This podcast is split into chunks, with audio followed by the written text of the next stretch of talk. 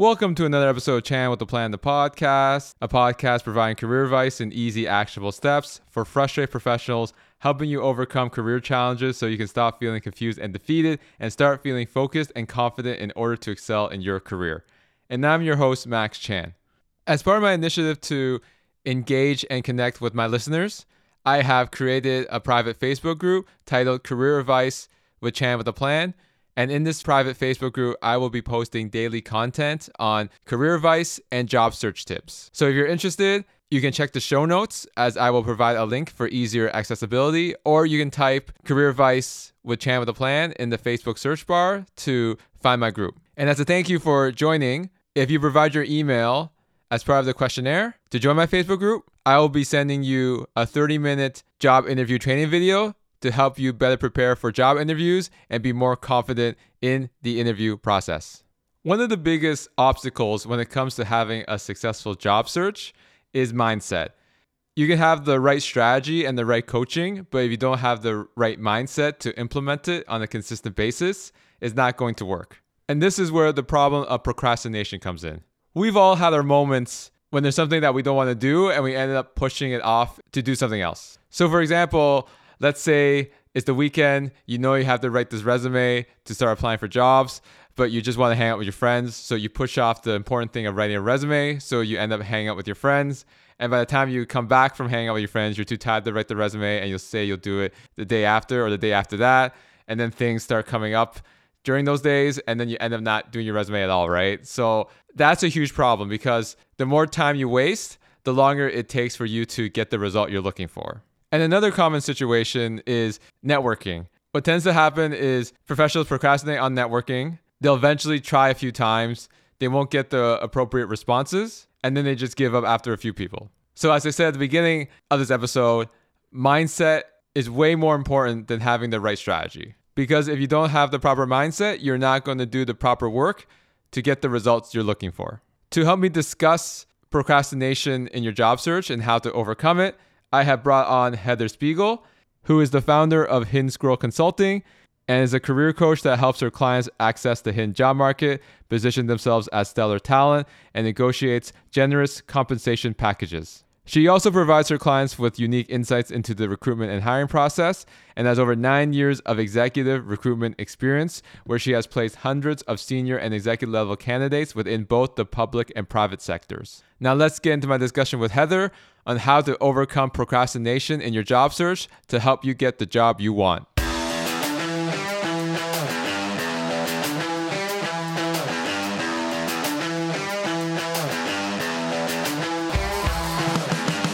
Good morning, Heather. Uh, welcome to the show. Good morning. Thanks for having me.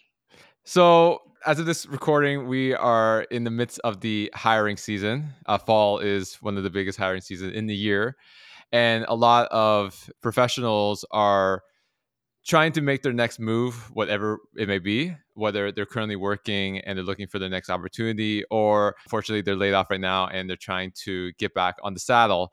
But the one thing that I've witnessed when it comes to speaking to professionals is job search procrastination and being discouraged in the job search, which is understandable for a number of reasons. One is that you go on LinkedIn, you look at a role you're interested in, there's two to 300 applicants, and they're like, okay, yeah. I'm just one of the 300. So they get discouraged that way. Another reason why they're discouraged is these are all online applications and they either get no response or they get an auto rejection email. Another one is they feel good, the resume is working, they're getting interviews, but they're not closing any and they're getting frustrated and they just don't want to keep applying and getting rejected. So those seem to be the main factors in terms of what leads to discouragement and what leads to people wanting to give up on the job search. But I, I always say like in order to get better, you have to constantly do it. So with that being said, like just applying to a few jobs or getting a few interviews and not landing them that shouldn't be any sign of discouragement. You should keep going because it does show that employers are interested in you. You're just not communicating in a way that they want you to, right? So, with all that mm-hmm. being said, what are some other factors that lead to job search procrastination besides the uh, results? Yeah, and it's a it's a really interesting question, and whether it's job search procrastination or procrastination in general, it's usually not due to laziness or poor time management. It tends to be motivated by some of these, what we call demotivating psychological factors, like fear of failure or fear of rejection. And in general, we're all built such that we'd rather avoid a task than risk humiliation of getting it wrong or making mistakes, right? And this whole process can feel quite uncomfortable. So there's a whole variety of reasons why someone might engage in job search procrastination. And it's really important to pinpoint the root causes so that we can develop solutions or strategies to overcome them. And, and some of the most common reasons, and you've touched on some of them already, uh, firstly is around perfectionism and that fear of failure and putting something off because we don't think that we'll do it well enough um, and starting to get into that all or nothing thinking. We have to have that perfect resume. We have to have that perfect LinkedIn profile before we can start reaching out to our network. And I always say, in that case, try to replace that all or nothing thinking with all or something thinking. So go into it expecting that you're going to make mistakes. This is all about trial and error and learning from the experience and refining as as we go. We don't have to be perfect right off the bat.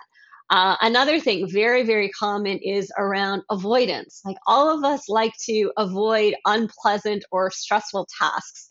And particularly with networking. That can feel a little unpleasant if you're not used to it. Uh, so putting it off, doing something more enjoyable instead, it's it's a coping mechanism. And so one of the solutions is to firstly recognize our emotional state and why we're engaging in this sort of behavior and to really craft time to to do it. Be like, you know what? I recognize I feel uncomfortable right now, but I'm going to devote 10 minutes to reaching out to two people or even potentially writing down how uncomfortable you think it's going to be on a scale of 1 to 10 doing it so just even reaching out to one person and then reflecting how uncomfortable was that actual experience? Because oftentimes we tend to overestimate how uncomfortable something is actually going to be. Same with interviews, right? We often go in feeling that this is going to be the most uncomfortable thing in the world, and it usually isn't as bad as as we think. Another thing is just being really overwhelmed, like not feeling completely comfortable with knowing how to go about it. How do you actually get that next job? And in that case, I always think turning to someone who's been there or using a coach can be really, really helpful because when we get trapped in not feeling like we know how to do something, it can lead to procrastination. Another strategy is to go back to the why.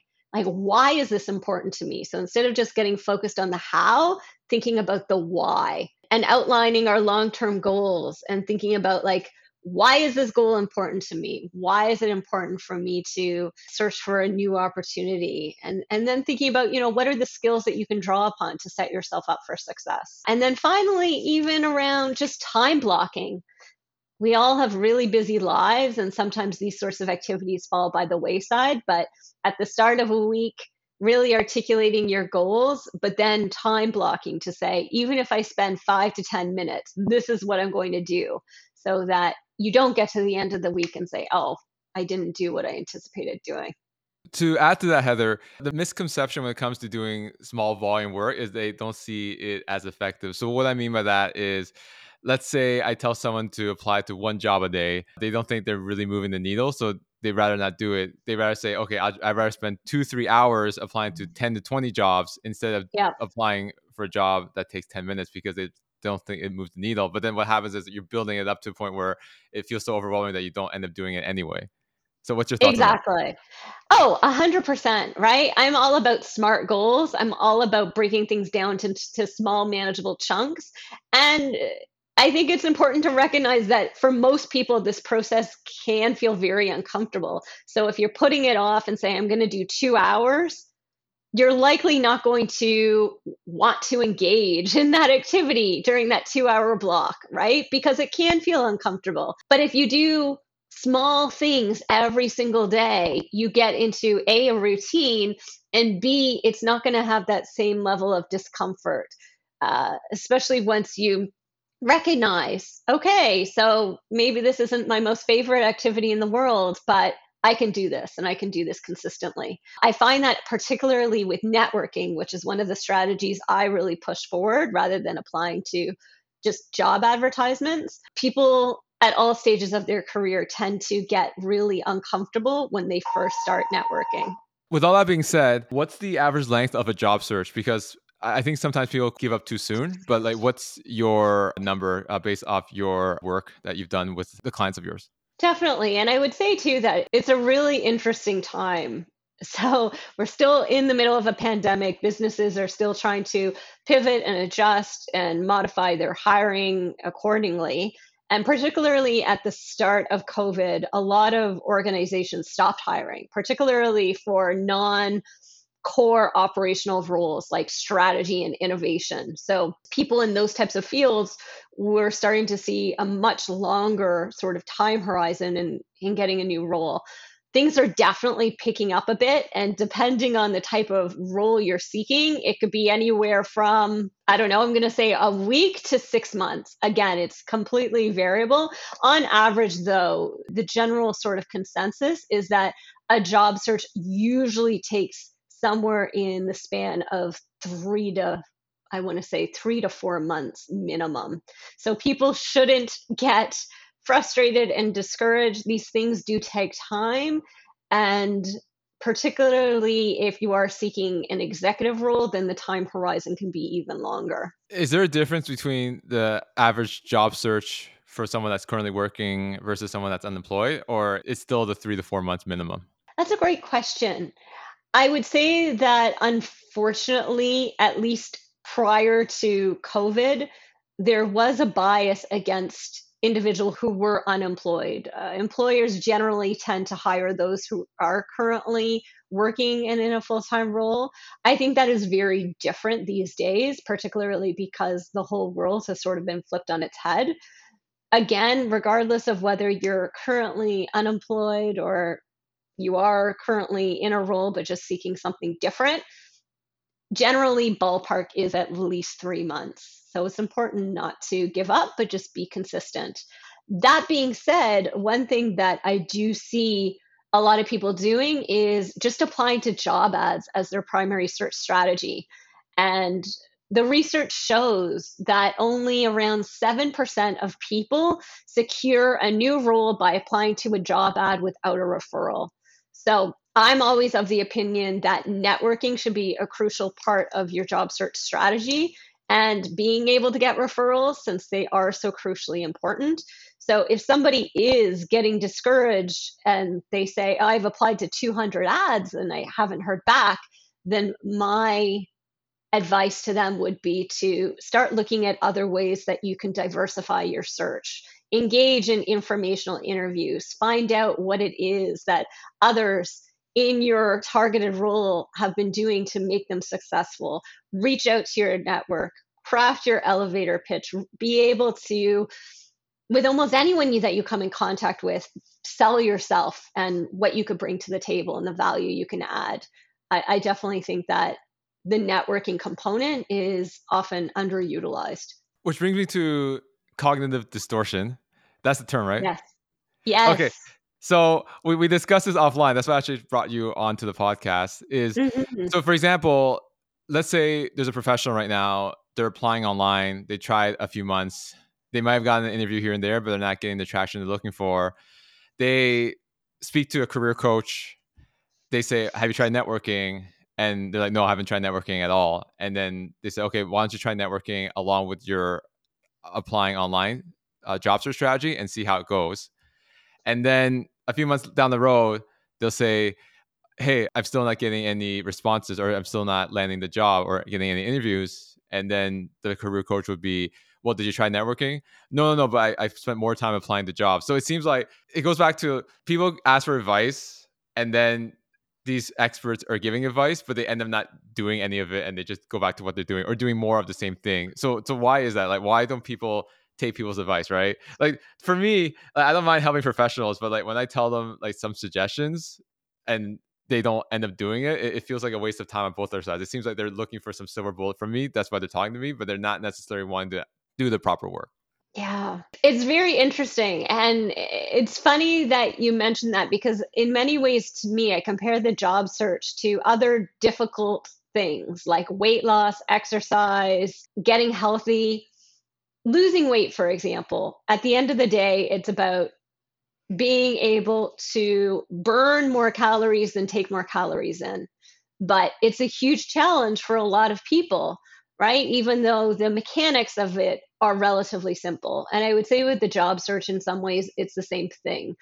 It's really about not only knowing the tools in terms of how to be successful, but it's addressing those underlying thought patterns, particularly negative thought patterns that are preventing us from achieving our goal. And so, as a career coach myself, I do really take a lot of time up front with my clients to understand, for example, even like what are your saboteurs? We all have this the judge and the saboteurs. Like, what are the negative thought patterns that we're consistently engaging in that sometimes make us feel awful and prohibit us from kind of achieving our goal. And so it's really important just to bring that level of mindfulness to know what is happening beneath the surface. What are we telling ourselves? What assumptions are we making? And I've turned to a lot of psychological tools and various therapeutic modalities even to help my clients to be able to break past these blocks. And one of the things that i love looking at is cognitive distortions. Like what are the things that we're consistently saying to ourselves that are preventing us from engaging in the types of activities we know we should be doing? And one of the most common is all or nothing thinking. So really seeing things in terms of black and white and if your performance falls short of perfect, you see yourself as a total failure, right? It can be really easy to be like, oh, I've applied to these five job ads. I haven't heard anything back. I'm useless. I'm a failure. There's no point in doing this. Or I reached out to two people to network and I didn't hear anything back. No one wants to talk to me. I'm a loser. They don't want to spend their time. So it's really easy to get into doing that. And another one which feeds into it, is overgeneralization. You see a single negative event as a never ending pattern of defeat. So let's say you didn't do well in one interview and you say, oh, well, inter- I'm just awful at interviews. I hate interviews. I never do well in interviews. I'm never going to be able to to be able to get to what where I want to be or even disqualifying the positive, right? Rejecting all of the positive experiences by insisting that they don't count um, for some reason or another. And that enables us to maintain those negative beliefs. So there's a whole series of them. And I think being able to at least be mindful of the thought patterns that we get into can be that necessary step and actually first being able to see them for what they are and how they're holding us back but then being able to address them and talk back to them which allows us to feel better in a better position to actually engage in the work that we should be doing.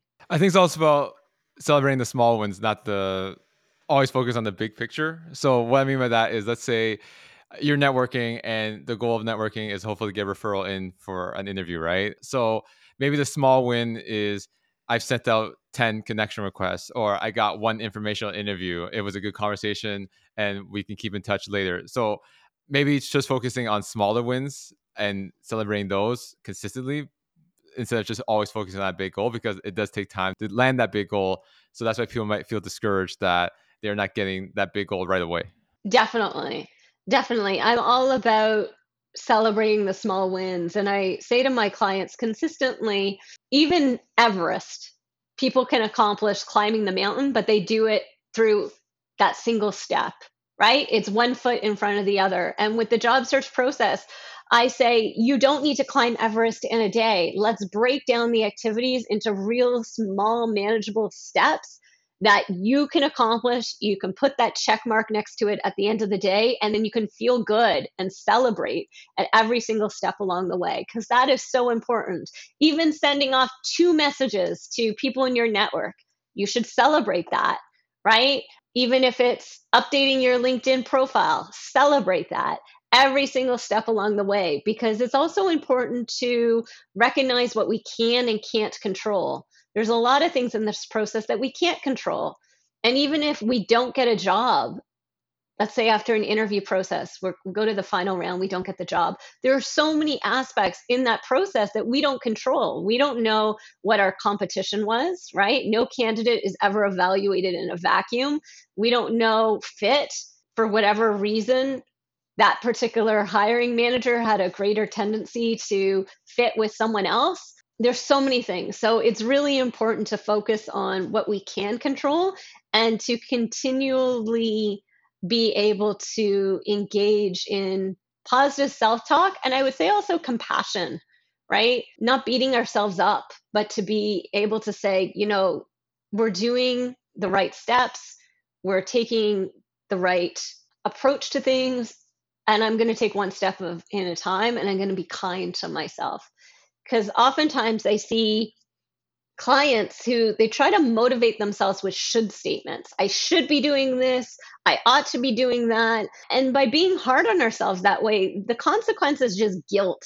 And guilt leads to avoidance and to feeling like this is all just really uncomfortable. Whereas if we're kind to ourselves and we're con- continually patting ourselves on the back for those small steps, that's going to enable momentum and progress. Absolutely. And uh, again, it goes back to what you said, right? There's a lot of things in the job search process you can't control, such as like who else are they interviewing? You, you don't know yes. if they resonated better with those people, but you can't control how many applications you sent. You can't control how many people you reach out to. So yes. focusing more on your locus of control will make you want to keep going compared to trying to analyze something that you had no control over.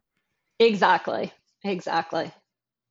And then the one thing a lot of professionals fall into the trap of is thinking that when an interview went well, they think that it's oh, it's just a matter of time I get the job. So then they stop applying to jobs or stop networking because they yes. think that's the one. Because I had a good conversation with the hiring manager, the team. So it looks like I'm a shoe in. So I, I'm just gonna wait for the offer and and stop applying. But what tends to happen is a few weeks go by and there's no response and then they lost all that momentum so they're starting from scratch because they haven't applied in a few weeks. So i always say try to keep the interview pipeline full instead of just waiting for that opportunity that you think is going to happen. So how do you like coach your clients to ensure that yes an interview went well but you still got to keep going? Definitely. So I think after an interview, it's always good to do a debrief to say, and again, back to the patting the self on the back. What did I do well? What made this interview flow smoothly? What can I take forward? And at the same time, to obviously be able to acknowledge and be excited about the potential of that, but to not stop networking, to not stop applying for new opportunities, because until you have that formal written offer letter, nothing is guaranteed. And I've seen it in clients at all stages of their careers, whether it's people who are just starting out or senior executives, there is that tendency to want to stop once you're pretty far into an interview process and it seems to be going really well. But again, there are so many factors outside of our control. We don't know the other candidates being considered, we don't know politically what's happening in an organization. Sometimes at the last minute, even an organization will decide to go with an internal candidate or even cancel the recruitment altogether. So it's really important to always, always be looking at new opportunities up until you have that that written offer in hand. And just going back to what you can't control, right? So let's say someone tries the job search on their own for a few months. They're getting some type of traction, but obviously they don't have the job offer when is it time to get extra help, whether it's like hiring a career coach, or when should you still stay the course if you are getting a specific amount of results? So what's the fine line between like, okay, I'm just staying on the strategy, it's working. I think if I just get a few more interviews, I'll land one of them compared to like, okay, maybe it's time I actually get some help because I don't think I'm getting the results I'm looking for. Mm. It's a good question. And I'll admit that I'm biased, obviously, in that I think that everyone can always benefit from coaching. I'm not saying that someone needs to engage a career coach for eight sessions and spend thousands of dollars, but sometimes even a single session can make the difference in terms of refining your approach in a way that is going to enable you to be successful. I personally, I do even individual sessions with people who are looking to practice mock interviews. And sometimes that's the difference maker, just being able to deliver a compelling elevator pitch being able to walk in an interview with confidence and be able to articulate how you can address their pain points is oftentimes the, the difference maker. Just even that ability to practice and get feedback from a professional. I think career coaching is always going to be of benefit. I think if someone really is struggling and they're not getting any sort of traction on their own, then yes, a career coach would be a really wise investment, even to be able to get feedback and be able to address some of those blind spots on why things haven't worked to this point.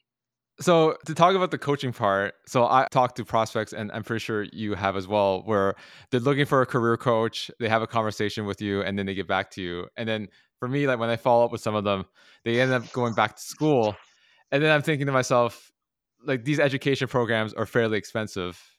Coaching tends to be a bit more on the affordable side compared to some of these education programs. Mm-hmm. So why is that? Like an MBA would cost like a hundred thousand dollars, but coaching might be. Let's say you get a higher end coach, it's a couple thousand. That's still a lot cheaper than spending hundred k on the MBA. But they think that the MBA is going to guarantee them more results than the coaching. So where's that disconnect? Where it seems like they're resorting back to what they're taught in terms of if you're not getting results in your job search, you should get more education compared to like getting coaching to actually find out what you're doing wrong so then you can fix it and then getting that uh, job because like if you are getting interviewed that means they are seeing you as qualified you're just lacking something and the coach can't help you with that compared to just saying oh okay i'm not getting any results i'm just going to get more education i think you actually answered it right it goes back to even how we were socialized growing up that education is always a worthwhile investment and it is going to be a difference maker. And I do see this is a generalization, but particularly women, when they don't get the traction that they're looking for, they think education is the answer. And I'm highly educated myself. I probably have degrees that haven't served me well because I've gone down that path myself. And so, my approach when people say, you know what, I actually am debating going back to school for this degree, I think it's going to make a difference. As I say, you know what? Before you sign up and you pay those thousands and thousands of dollars, why don't you reach out to five people who are in the roles that you want to be in and hiring managers who are hiring for those roles and really find out is it the education that is going to be the piece that's going to enable you to be successful or is it something else? And I'm not saying that it never is education. So, for example, I recently had a client who switched from operations to HR. And in order to make the move, she chatted with many people in her network and learned that an HR designation would be the key difference maker. So, in that case, it was a wise decision to go back to school, but she did it based on those conversations that she had. She just didn't blindly pursue education. And as a result, she was able to land a role in HR successfully because she went back to school. But I'm not saying that that is always the case. And before you pursue any sort of education, whether it's a master's degree or whether it's just a certificate, I really do recommend reaching out to people in your network, including those in the roles that you want to find out, you know, is this actually required? Is this going to be the difference maker I hope it's going to be? So, if someone is looking at pursuing additional education, they should do their research by networking with people in those roles that they're looking for, uh, that they want to get into. And then, if it's the common phrase, yeah, you do need this designation, then it makes sense to actually invest money into the education part of things. But if you're just getting education because you feel defeated, that's definitely not the right approach.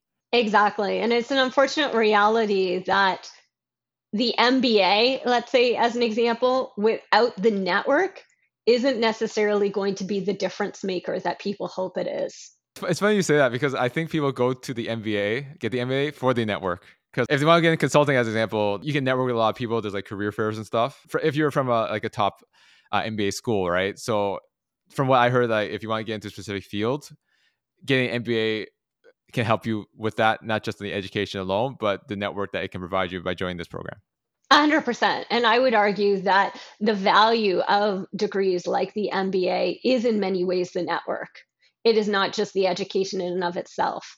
So, that being said, I would, if I were at a, at a point in my career where I thought the MBA would be the difference maker, before spending tens of thousands, if not hundreds of thousands of dollars, I would reach out to people with the MBA and say, What was your experience like? If you had to do it again, would you go down this path?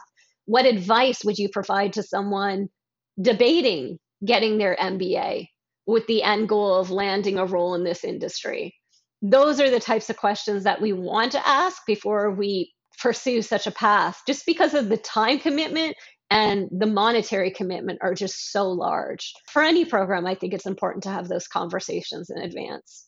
Absolutely. And just going back to being accountable, like we, we talked about, oh, I connected with two people and it, it didn't go anywhere, or I applied to a few jobs, it didn't go anywhere. It's easy to do something new for a little bit, but then people tend to revert back to their old ways when they don't see these results right away. So, how can someone build a new consistent habit and stay accountable to it in order to get the results uh, long term. Definitely. And I'm right up with there with exercise. Personally, I'll uh, feel motivated. I'll engage in an exercise program for a couple of weeks and then invariably it, it ends, right? And I would argue that it's not that I don't know what to do, it's the accountability, particularly because I don't find exercise the most enjoyable thing in the world. So, like, the job search process, I think accountability can be really important, whether it's hiring a career coach where you do have someone that you are accountable to and you can report back to on a consistent basis, or whether you have a group of friends where you're all meeting on a regular basis to keep each other up to date on what you're doing and the success you're having and the obstacles you're facing. I think accountability, whenever we're trying to do something difficult, or something that pushes us outside of our comfort zone is really important. And so let's say I work with you and you tell me to do networking as an example, as a new habit as far as my job search. What type of foundational pieces would you want me to do in order to stay consistent in constantly implementing this new habit? Yeah. So, first thing, what we would do is we talk about what is your comfort with networking right off the bat. So, is this something that makes you have butterflies in your stomach? Is it a matter of just not having the time to devote to it? Like, what is what is the obstacle? How are you feeling right now? And then we can address whatever those challenges are to ensure you're going to be successful. And if it's a matter of you don't have any issues with networking itself, it's just a time thing, then together we would figure out okay, let's block off specific chunks of time in your schedule where you are going to network. And even if you get to that time in your calendar and you're choosing not to network, you're still having to reflect on the fact that you initially were devoting this time to networking. So, first of all, let's say your challenge is just time, we would engage in time blocking. We would likely do one together. You know, we would craft a message together. We would talk about what are the key elements we want to include in a message. So for me, I always talk with my clients about we want our message to be personalized. Doesn't want to be like just an email blast type message. We want to be able to clearly articulate what we're hoping to get from the conversation. And we want to have a specific ask. So, for example, are you free to connect next week for 20 to 30 minutes? So, being really specific. And then from there, those smart measurable goals like you mentioned max in terms of it's not that you need to climb everest in a day. It could be as simple as just setting the goal of reaching out to two people a week or whatever is going to be achievable for you in any given time. And then coming back together to reflect on okay how did that go? You know how did that feel? What sort of response have you gotten? You know what are the obstacles that you're still facing and how can we address them together? In terms of commitments, I do this as well. And I think that this is for a lot of people. When it comes to free advice and paid advice.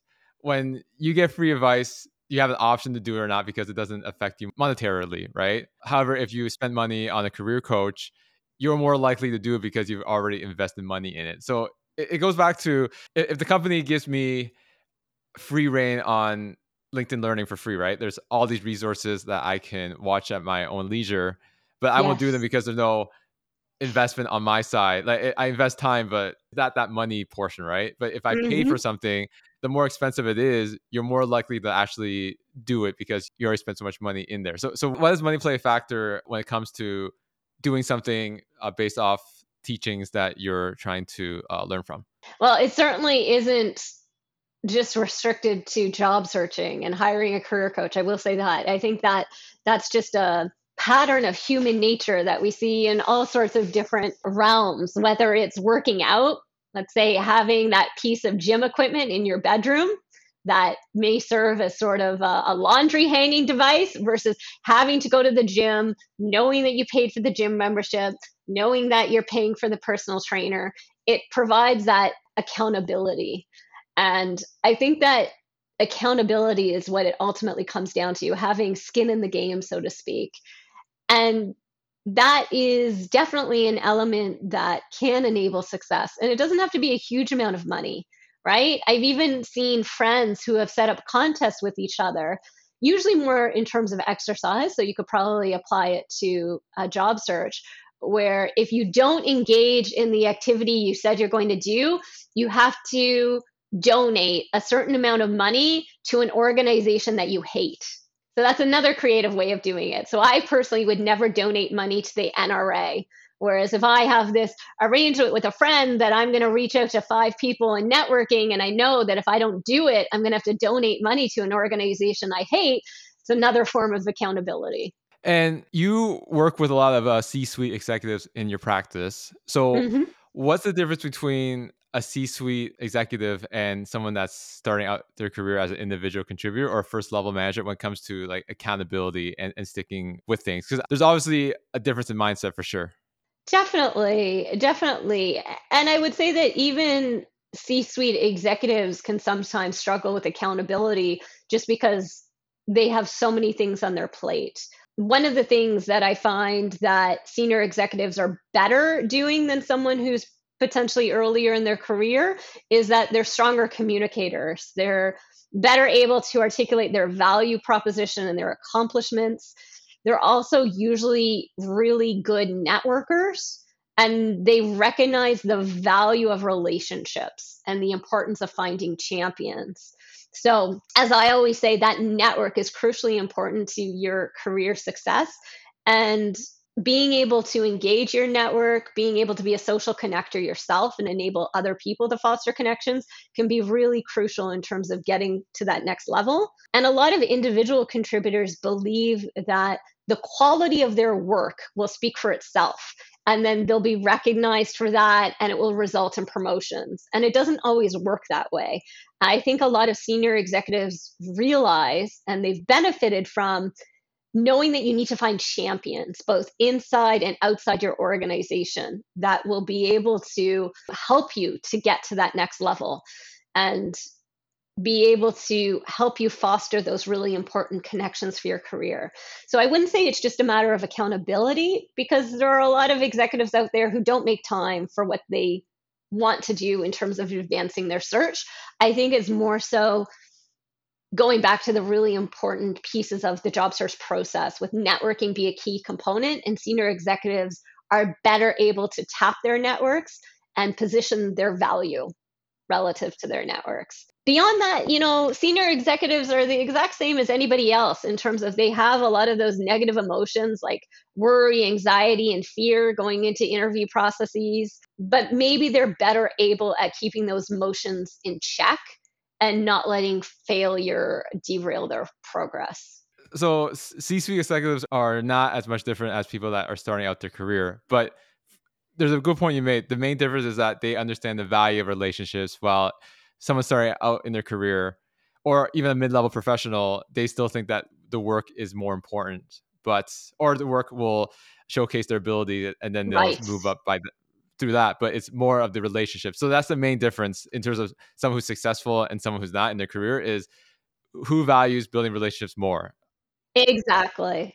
Exactly. And recognizing too that it's an unfortunate reality that promotions aren't just based on the quality of your work. It's based on the relationships you've forged and the champions you've been able to secure. People in your organization or outside of your organization who can speak for you and go to bat for you. So crucially important. Yeah. And from my experience, it seems people get nervous reaching out to higher level people but from my experience it's actually easier to reach out to higher level people because they understand the importance of relationship building compared to someone who's an individual contributor because they think like why do i need to build relationships like my work will show for it right so like for you 100%. like you you run your own business right so you understand the importance of building relationships i reached out to like ceos of companies and they're interested in coming onto my podcast. And at first, I thought like I was shocked like why would they come to my podcast because I'm just growing it. But they understand the value that of relationships that meeting one new person can help pay dividends in the end. So a lot of these higher level people understand that compared to someone that is just starting out their career and thinking that the work matters based off their education because in education it's not really focused on relationship building it's more about doing good work to get the a's right but in the exactly. workplace it's a completely different process yes definitely. At the end of the day, your success is going to be determined by your ability to forge relationships. Great. And I want to pivot this conversation a little bit in terms of working with external agencies because you were an agency recruiter, right? So I, I work as an executive recruiter. I still yeah. do, still wear that hat. And it actually ties very nicely into what we were talking about because I've recruited individuals for roles, let's say at the director level, all the way up to the CEO level and the board level. And I find that my job as a recruiter is often easier when I'm working with people who are at that C suite level because again they understand the importance of relationships and they understand the importance of helping a recruiter and fostering a relationship that isn't just transactional whereas a lot of people who are earlier in their career they don't see the importance of engaging with a recruiter particularly if the recruiter is presenting them with a role that doesn't immediately interest them so I would say that is a huge, huge difference. And so, as an executive recruiter, but I think this speaks for any dealings with a recruiter, you want to establish that relationship. And even if the recruiter approaches you with a role you're not interested in, take the time to speak to them. Take the time to try to be helpful and maybe even suggest a few people who might be the right fit for the role. And then you can pivot to discussing the types of opportunities you'd personally be interested in. You know, recruiters are people too. They're going to appreciate your helpfulness. They're going to potentially remember your helpfulness. And that way, when a role comes along that is more in line with what you're seeking, you're going to be more likely to be contacted about it. So, my follow up question is how do you build relationships with external agency slash executive recruiters? Yeah. So, first of all, I would say that if a recruiter does contact you out of the blue, take the time to have the conversation, like I just said. Second of all, you can look for, you could do your homework and look for recruiters that are specifically in your space. You don't want to just mass email 100 different recruiters, some of which don't even cover the areas you're personally interested in. Take the time, and then you can reach out to them and say something along the lines of, I notice you recruit in this particular space. I'd love to take the time to introduce myself, what I've been doing over the last few years, and what it is I'm looking for, and vice versa. If there are any rules that I could potentially be a good sounding board for, I'd be happy to do so. Again, thinking about how can you build a legitimate relationship the common mistake a lot of professionals make is they're they network when they need a job, right? But you should also build the network before you really need it. So when it comes to talking to external recruiters, like if you're just reaching out because you see an interesting posting, that that may work depending on how qualified you are. But if you actually reach out to recruiter like way ahead of time, say, hey, I'm at the start of my search, I was wondering if we could have a chat to see what type of roles you fill and how I could align with one of those roles that you're looking to fill. So that's more of the long game that tends to work better, right? Not even when you're immediately let's say, even looking for a role, but thinking about if you're in a specific segment, let's say you are in supply chain and there's one particular recruiter who they only do supply chain, right? It's good to get on their radar early, even well before you're in a position that you need a new job, right? And also, if you can help them out, again, it's a relationship. If you can provide suggestions on who might be a good fit for roles they're filling, they're going to remember that. They're going to hold you in higher regard as a, as a result. And it's funny. So I would do executive recruitment roles in healthcare, particularly CEOs, for example. And I found it really easy to reach out to other CEOs as sources because they would understand the value of that relationship. And they know that if they help me out with a particular search, potentially recommending some of their colleagues, that when a rule comes around that is more in line with them, that I'm going to think to initially reach out to them, right? It, it's potentially a little bit strategic, but it's something that at the end of the day is is really successful. Great. And if someone's listening right now and they're struggling with their job search, what is the one thing that you want them to do when it comes to trying something new? Because I, I think like if you're doing the same thing over and over again and there's not the traction you're looking for, you do have to try something new. So there's obviously tons of content out there in terms of various job search strategies. So what would yes. you, you suggest someone do in terms of taking the first step and changing their strategy in order to get more results? Yeah. So first things first, I would say to track your metrics. So keep an Excel spreadsheet and write down who are you reaching out to? What is your response rate? What are the roles you're applying to? How many are you hearing back from versus how many are you getting ghosted for or getting that automated rejection? Knowing, keeping metrics is really important to be able to actually track what is working and what isn't. And if you are just, let's say, applying to job ads, think about how can you switch that approach? How can you figure out who the hiring manager is and contact them directly? Or even better, how can you get someone in your network to introduce you to the hiring manager? So I'd say first and foremost is really to employ multiple strategies when it comes to your job search using those metrics, being able to reflect on what's working, what isn't, and to really incorporate networking as a really key component. And if you are really, really stuck, then look to LinkedIn and start reaching out to people who hold the job that you want.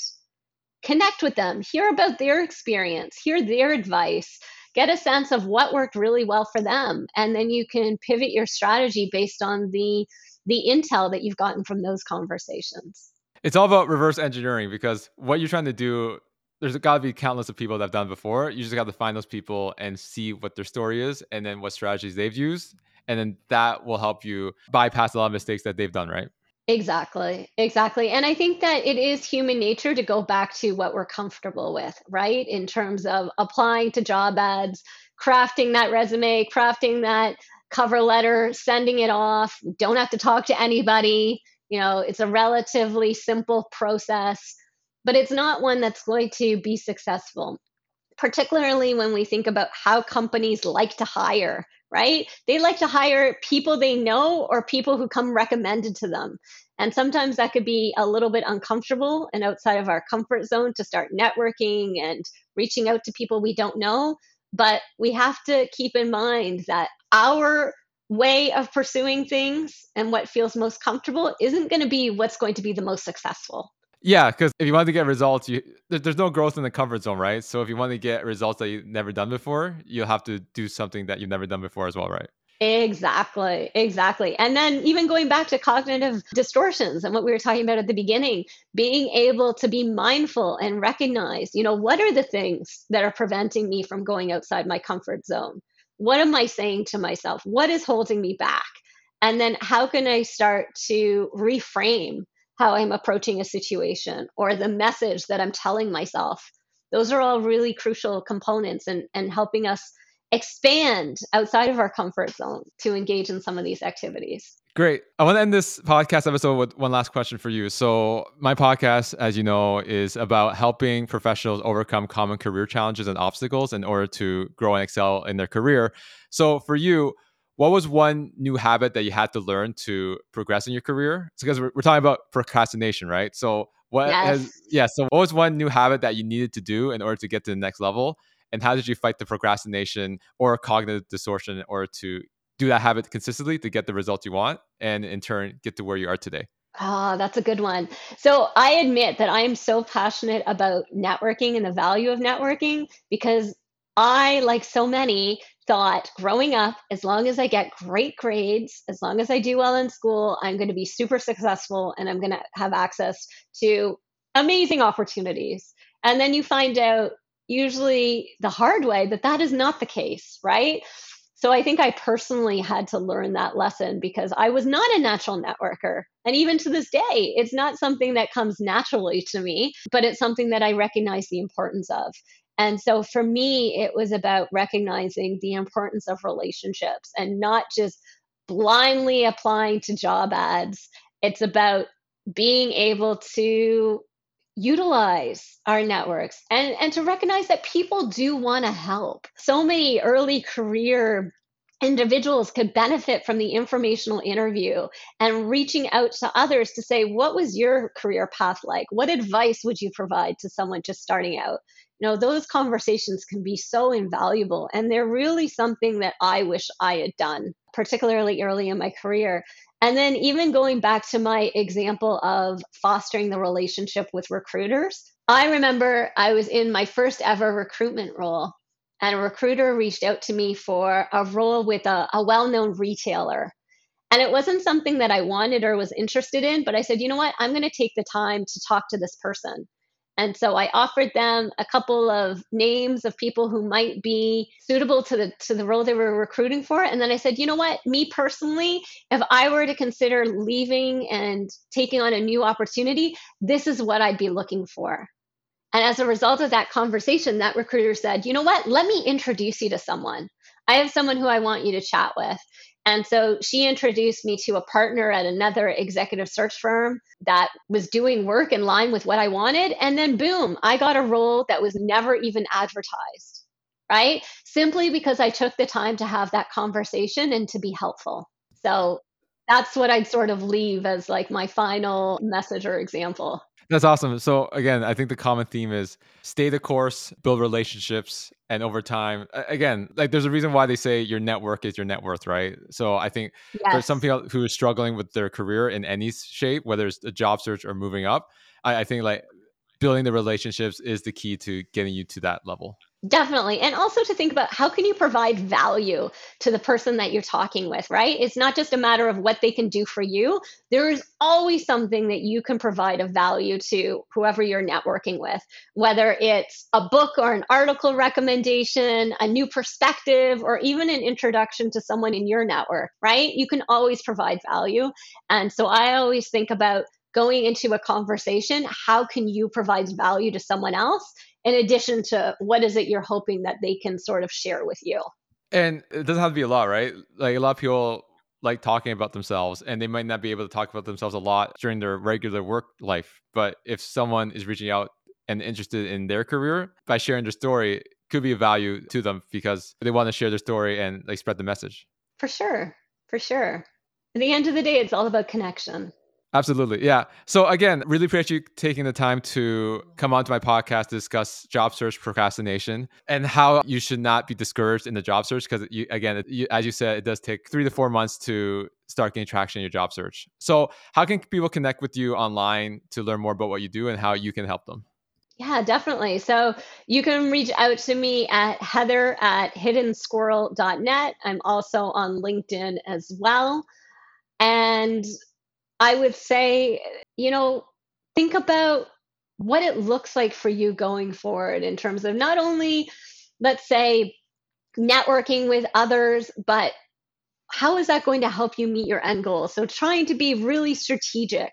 And by being really strategic, whether it's working with a career coach or whether it's turning to people who have been in the position that you've been in before, you're going to be successful because everyone has something that they want to share and people generally want to help. Exactly. Again don't be afraid like people do want to help others because uh, it, yeah. it's just in our nature to like help people right? Exactly. And using a career coach is a great return on investment. You know even just a couple of sessions with a career coach can have a tenfold return in what you're able to secure with a new role or even negotiating a great compensation package Exactly. So again, really appreciate your time, Heather, and hope you end the year strong. Thank you. It was a pleasure. Thank you again to Heather for coming on the show to discuss strategies on how you can overcome procrastination in your job search to get the job you want. As I said at the beginning of the episode, if you don't have the right mindset, no strategy is going to help you in your job search. So, again, please take action today, stick with it in order to achieve the goals you want in your career. If you want my own insights on this topic, make sure to check out ChanCap this coming Friday, and it will be available on all the popular podcast platforms. Also, as a reminder, if you want daily content on career advice and job search tips, make sure to join my private Facebook group, Career Advice with Chan with a Plan. And if you provide your email as part of filling out my questionnaire to join the group, I will send you a 30 minute interview training video to help you be more prepared and more confident in the job interview process so you can get the job you want. Again, this is Chan with the Plan, the podcast. I'm your host, Max Chan, and I thank you for listening.